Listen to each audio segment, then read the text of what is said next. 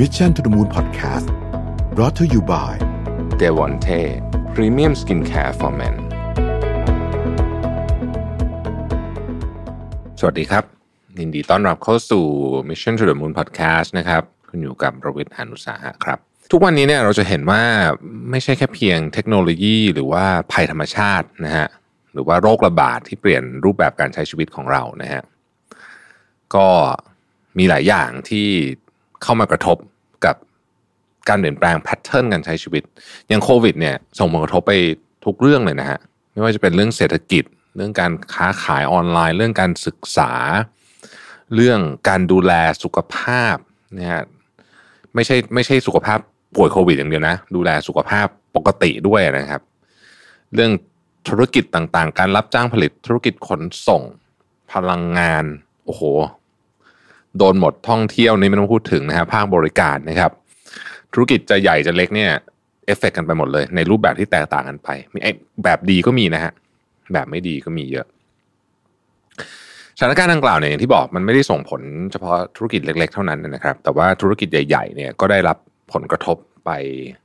กันพอสมควรทีเดียวนะครับ มันก็มีเรื่องที่บางอย่างเนี่ยมันก็มาถึงทางตันเนาะหลายธุรกิจก็มาถึงทางตัน แล้วก็ แบกรับไม่ไหวไปต่อไม่ได้นะครับ ก็สุดท้ายเนี่ยก็คงต้องนำไปสู่การตัดสินใจจบธุรกิจที่ที่หลายคนสร้างกันมาหลายสิบปีนะฮะเราเห็นว่าธุรกิจจำนวนมากนะฮะที่เก่าแก่แล้วก็ต้องปิดไปเนี่ยเยอะมาก ธุรกิจใหม่ก็มีที่ต้องปิดไป ธุรกิจที่เก่าแก่ที่ต้องปิดไปก็มีจำนวนมากเลยทีเดียวนะครับ ไม่ต้องดูอะไรมากร้านอาหารเนี่ยเป็นอันหนึ่งที่เราเห็นเยอะนะฮะมีหลายร้านที่เป็นร้านอย่างดีเลยเนี่ยที่ต้องปิดไปก็น่าเสียดายทีเดียว เมื่อข้อจำกัดหลาย ๆ อย่างส่งผลให้รูปแบบการใช้ชีวิตทัศนคติและพฤติกรรมของผู้คนเนี่ยค่อย ๆ เปลี่ยนไปจากเดิมนะครับ ดังนั้นสิ่งที่ทั้ง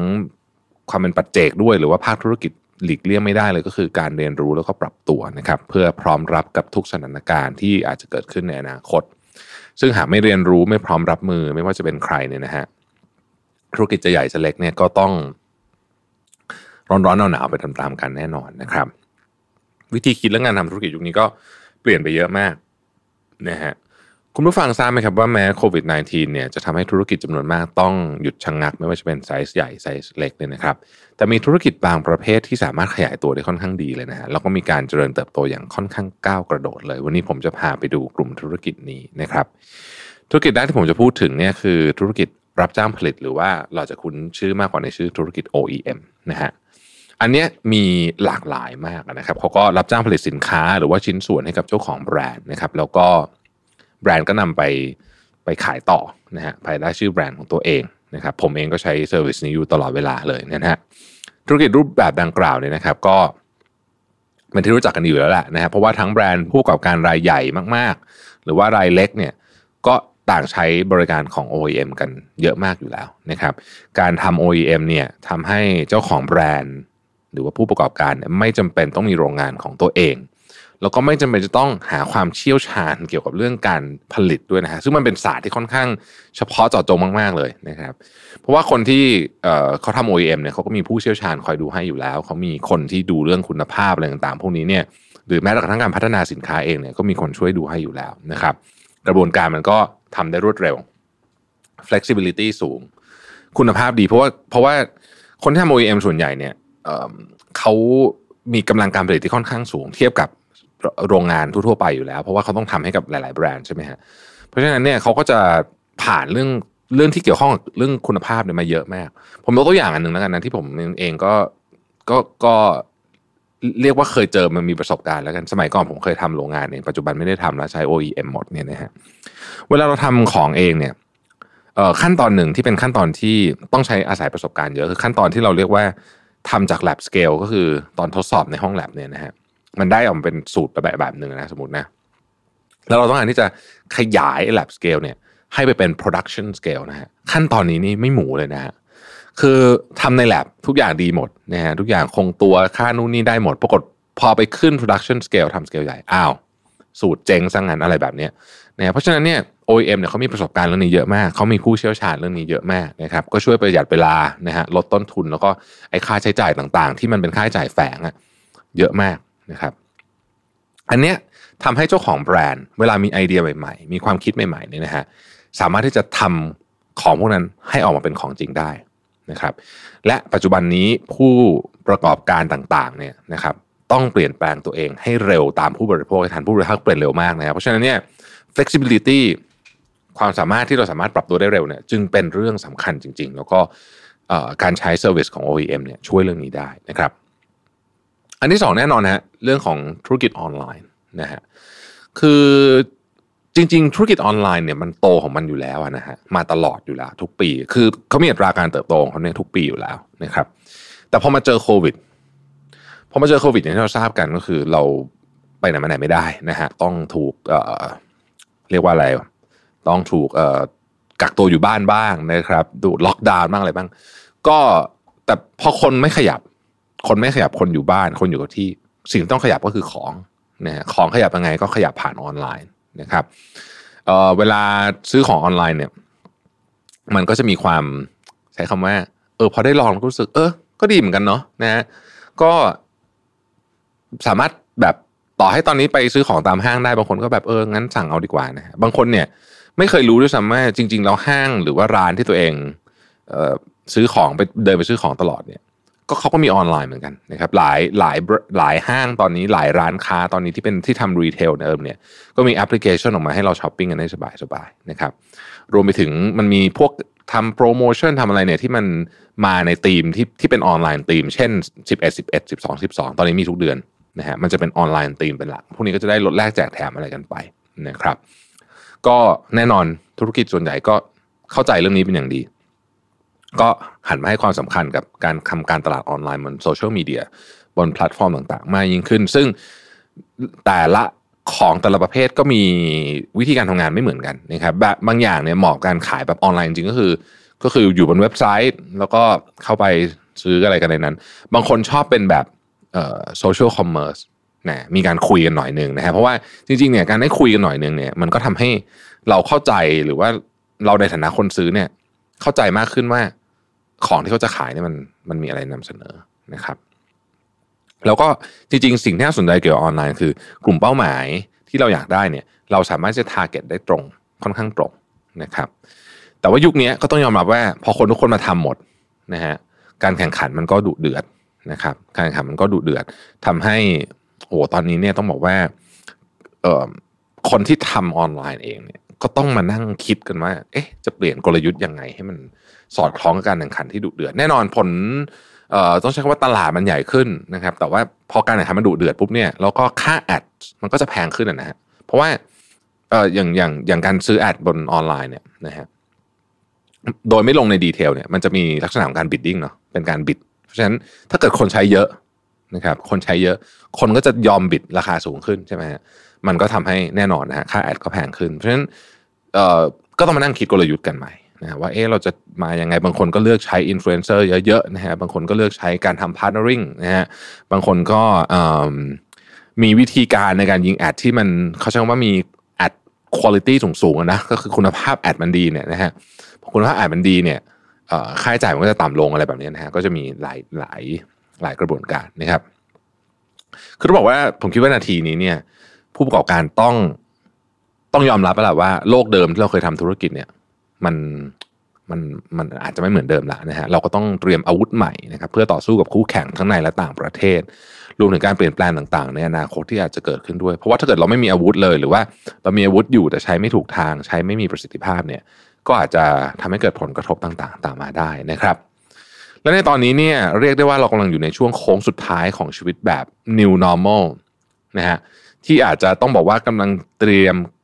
ก้าวเข้าสู่การเปลี่ยนแปลงครั้งใหม่กับ next normal นะครับที่จะเรียกได้ว่าเปลี่ยนแปลงรูปแบบการใช้ชีวิต และวิธีคิดของเราไปโดยสิ้นเชิงเนี่ยคำถามก็คือว่าตอนนี้เราพร้อมที่จะรับมือกับการทำธุรกิจทำงานการเปลี่ยนแปลงสู่ next normal หรือยังนะครับ เพราะว่าไม่ว่าจะเป็นผู้ประกอบการรายเล็กหรือรายใหญ่เนี่ยนะฮะการสร้างโอกาสใหม่การปรับกลยุทธ์เนี่ย ต้องทำต้องทำเพราะว่ามันเป็นสิ่งที่มันจะเกิดขึ้นกับเราไม่ว่าเราจะอยากให้มันเกิดหรือไม่ก็ตามนะครับ แต่ถ้าตอนนี้นึกไม่ออกว่าจะเริ่มตรงไหนดีนะฮะวันนี้บอกเลยว่าเป็นโอกาสที่ดีสำหรับผู้ประกอบการทั้งรายเล็ก แล้วก็รายใหญ่นะครับ แล้วก็ใครที่อยากมีแบรนด์ของตัวเองนะฮะเพราะว่าในวันที่ 23 ถึง 25 ธันวาคมปีนี้นะครับ กำลังจะมีงานอีเวนท์ที่ยกขบวนทั้งสาระความรู้จากบรรดากูรูผู้มากประสบการณ์ทั้งหลายนะครับ การแสดงสินค้าและบริการและกิจกรรมเวิร์กช็อปอีกมากมายมารวมไว้ในงานเดียวนะครับ กับคอนเซปต์ Thailand Next Normal ขับเคลื่อนประเทศไทยสู่วิถีถัดไปอย่างมั่นคงนะครับ ซึ่งรวมงานแสดงสินค้าเนี่ยสงานและ 1 โซนพิเศษเข้าด้วยกัน เพื่อนำเสนอโซลูชันต่างๆ ที่จะช่วยขับเคลื่อน และสร้างความมั่นคงต่อผู้ประกอบการและผู้สนใจทุกท่านนะครับ ไม่ว่าจะเป็นการทำเเรื่องธุรกิจการขายออนไลน์ ธุรกิจการผลิตนะครับการศึกษา และการดูแลสุขภาพความเป็นอยู่สำหรับผู้สูงวัยด้วยนะครับ โดยอีเวนท์ดังกล่าวเนี่ยนะครับมีงานแสดงสินค้าและบริการรวมไปมากมายเลยนะฮะแต่ว่าจะมีไฮไลท์พิเศษอะไรบ้างนะครับ เรามาติดตามกันดูนะฮะอันแรกเนี่ยเริ่มต้นด้วย E-Biz Expo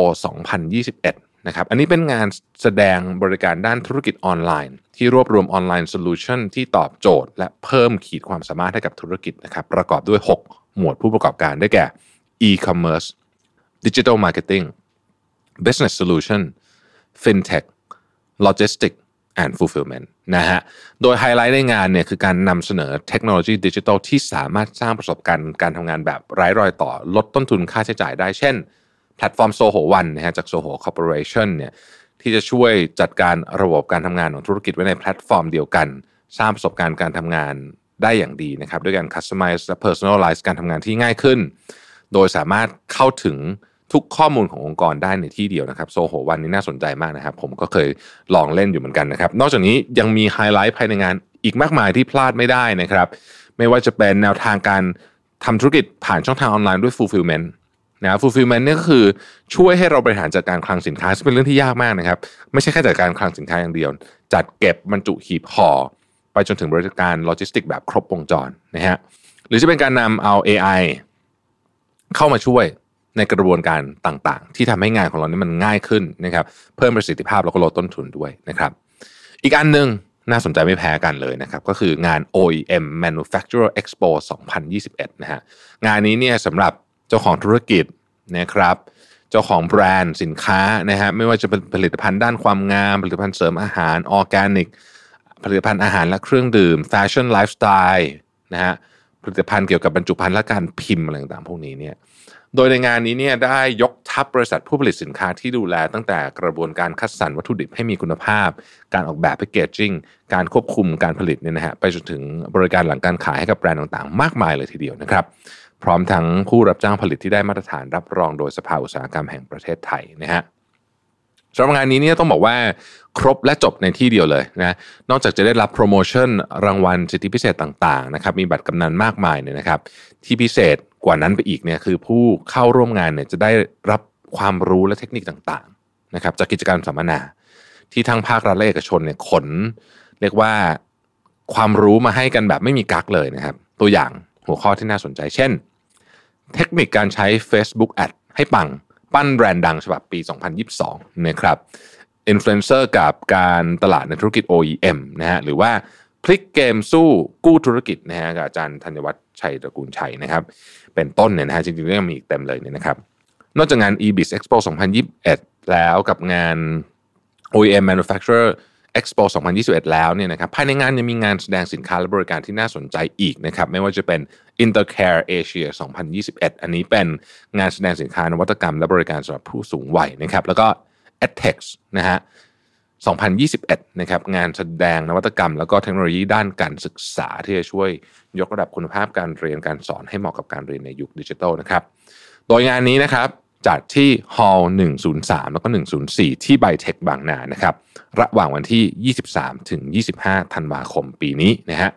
สำหรับผู้ที่สนใจสามารถไปดูรายละเอียดหรือว่าไปลงทะเบียนล่วงหน้าเนี่ยได้ในเว็บไซต์ซึ่งผมขออนุญาตแปะลิงก์ไว้ให้นะครับใน description ตอนนี้นะครับ ก็สามารถเข้าไปได้เลยนะฮะแล้วผมคิดว่าถือว่าเป็นโอกาสที่ดีอย่างมากสำหรับผู้ประกอบการ และผู้ที่ฝันอยากเริ่มทำธุรกิจสร้างแบรนด์ของตัวเองนะครับเพราะจะทำให้เกิดความรู้และความเข้าใจในกระบวนการต่างๆ มากขึ้นอย่างมากเลยนะฮะแล้วก็มีคำแนะนำจากกูรูมากประสบการณ์ สามารถนำไปต่อยอดเพื่อพัฒนาธุรกิจขับเคลื่อนได้อย่างมีประสิทธิภาพนะครับแล้วก็พร้อมสำหรับการเตรียมตัวธุรกิจของเราใน next normal นะครับในโลกปกติใหม่ ได้ต่อไปอย่างดีนะครับ ขอบคุณทุกท่านที่ติดตามนะครับ แล้วพบกันใหม่พรุ่งนี้ สวัสดีครับ Mission to the Moon Podcast Presented by d e v o n t e Premium Skincare for Men